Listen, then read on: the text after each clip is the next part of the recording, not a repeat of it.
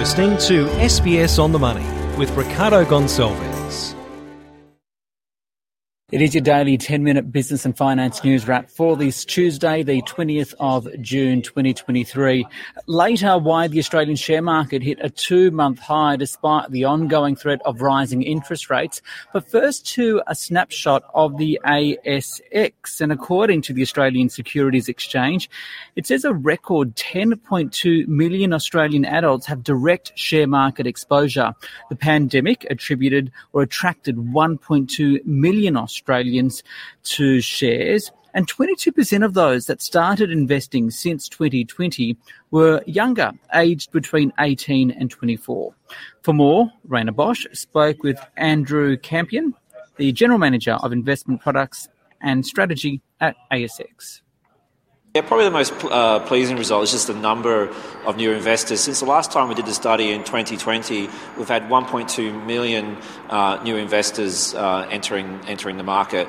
And even probably more pleasing than that number is, is how many of those uh, are female investors.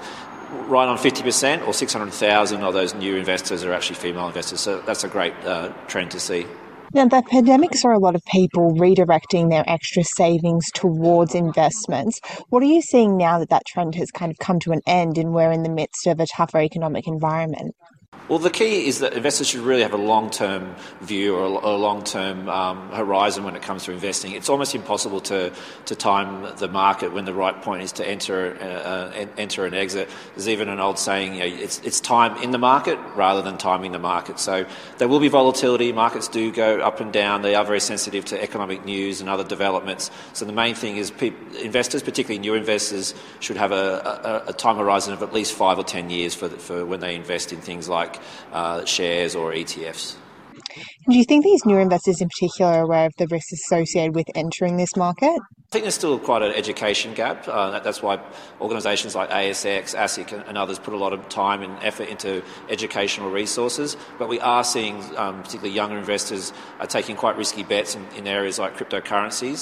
What they really need to, to, to learn more than anything else is just the, um, the power or the um, importance of having a diversified for- portfolio. Why then would you say that younger people are turning to the A S X as opposed to other investment forms? Well, as we all know, Australians love property investing. We we hear a lot about it. We talk a lot about it, but it's becoming harder and harder for people to get that first leg on the on the property ladder. Even a deposit for a, an apartment in Sydney or Melbourne can be hundreds of thousands of dollars, so that t- can take quite a lot of time to accumulate that sort of savings. So people realise that the entry point into investing in the share market is so much lower. five hundred dollars is really all you need to start, and you can buy a diversified E T F for that amount of money and, and not and really re- you know re- reduce a lot of your risk through going about investing in that fashion. Andrew, financial advice has been a hot topic of late. What is the A S X's view on this? Yeah, what the study shows is that only about twenty-five or twenty-six percent actually uh, have actually accessing um, uh, financial a- advice. But what, what we're also seeing is that the data shows that thirty-four percent actually want to have a, an advice relationship, but just think that it's too too expensive. And some of that is due to the, the, the regulations and the changes we've seen over the last few years, particularly in reaction to the to the Hayne Royal Commission. But there is, I think, moves to try and reduce the, the, the burden on advisors because there's, there's a real gap. People are only willing to pay, on average, about twelve hundred dollars a year to have a, a financial uh, advisor. But we know anecdotally from outside the study that the cost of providing that advice is three times that, between three and a half and four thousand dollars. So there's a, there is a big gap between what people uh, are willing to pay for for advice and how much it costs to provide that advice. And Andrew, what other key trends are you seeing in terms of where people want to be putting their money? Uh, is a big trend. We now have two million uh, Australians that are investing in, in E T Fs, and, and that's great because it's, they're a very simple product. It gives you a diversified portfolio in, in one trade. Uh, they're transparent, and it also gives you the opportunity to, exec- to invest in overseas markets, the U S, uh, Europe. Markets have traditionally been much harder for Australian retail investors to access. And finally, Andrew, what kind of top-level advice would you offer people who might be looking to invest in the A S X longer term? Well, I think the main thing is to have a, have a plan, have a, have an idea of what your risk appetite is, what your goal is, and what the time horizons are for that for that goal. Once you have those those things formulated in your mind, the main thing is to try and build a diversified portfolio. And again, uh, products like E T Fs are a great way of doing that in a very simple and cost-effective fashion. Rhayna Bosch there speaking with Andrew Campion of the A S X. Now, Market Day on the S B S On The Money podcast. The Australian share market rallied today, up zero point nine percent on the S and P A S X two hundred. That is a new two-month high, and that was thanks to energy, real estate and banking stocks. For more, I spoke with Mike Jenneke, a portfolio manager at Credit Suisse. Mike, we've got an inflation problem. Interest rates are still rising.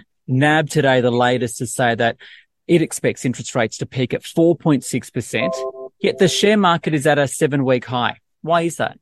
Well, the share market rally has been driven by a combination of economic resilience so far this year and an ongoing confidence from investors that inflation has peaked and is in the process of, of decline. So uh, that's the broad trend.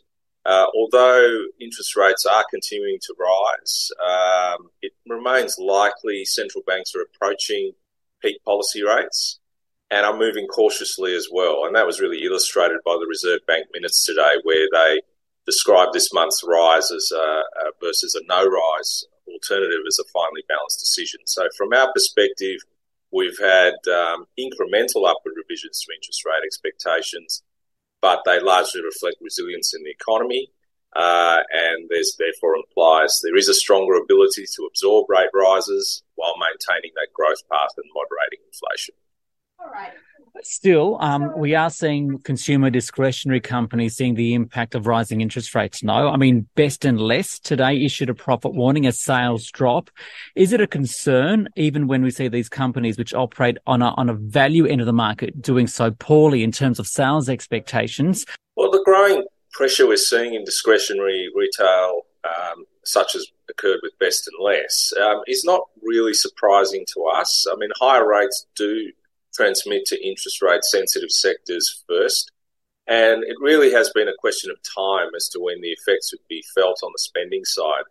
Um, although there are budget, budget conscious uh, retailers that continue to be supported by their customers, cost of living pressures for essential items and higher mortgage repayments simply means that discretionary spending in many affected households needs to decline. Uh, the other uh, thing that we'd point out is that um, uh, traditional retail is, is on a pretty high base of spending when compared to pre-COVID levels. And uh, we still remain in a phase where spending on goods is normalising, uh, while services spending in areas such as travel is still recovering. So from our point of view, um, the downgrades we're seeing um, across the um, retail spending spectrum are likely to broaden. China, let's talk about it for a while, cutting uh, more key interest rates again today.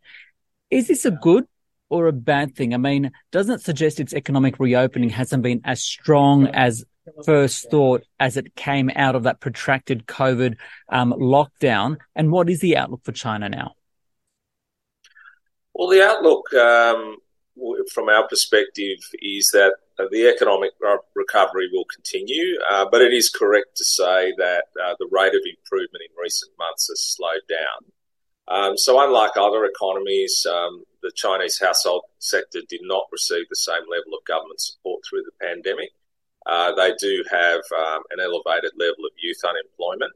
Um, and these factors are also weighing on areas of property, for example, which was already struggling before last year's lockdowns. So where where China is at is, is that inflation is pretty low. The econ- economic recovery can therefore be uh, stimulated by, by policy support and reinforced by that direction. So that's really what we're seeing. The, the authorities are acting to provide some interest rate cut support, and there'll be other stimulus measures uh, to ensure that the recovery continues at the pace that's been targeted by the authorities. And finally, where do you see the opportunities for investors at the moment? Uh, our global view is that uh, amongst the major asset classes, uh, our preference is for fixed income. Um, yields are now at much more attractive levels than they were, and default risks remain pretty low. When we look at the uh, the, the equity side, um, we're cautious uh, globally, particularly on the U S share market, Uh, where the A I theme has led to a, a very narrow group of stocks performing strongly. Uh, and that does lead to some risks in regards to the durability of the rally. Um, but on the other hand, um, on, on Australian uh, shares, uh, our global view is actually positive, um, and that's really reflecting the attractive dividend yields and reasonable valuation. Sectorally, we, we like resources, banks and general insurance. There you've got uh, attractive dividend yields, reasonable valuation and less direct impact from higher rates and the economic slowdown. Mike Jenneke there from Credit Suisse. This S B S On The Money podcast is provided for informational purposes only. The content on this podcast should not be understood as constituting advice or a recommendation. It is not personal advice and does not consider your personal circumstances or objectives. You should contact a licensed professional before making any financial decision.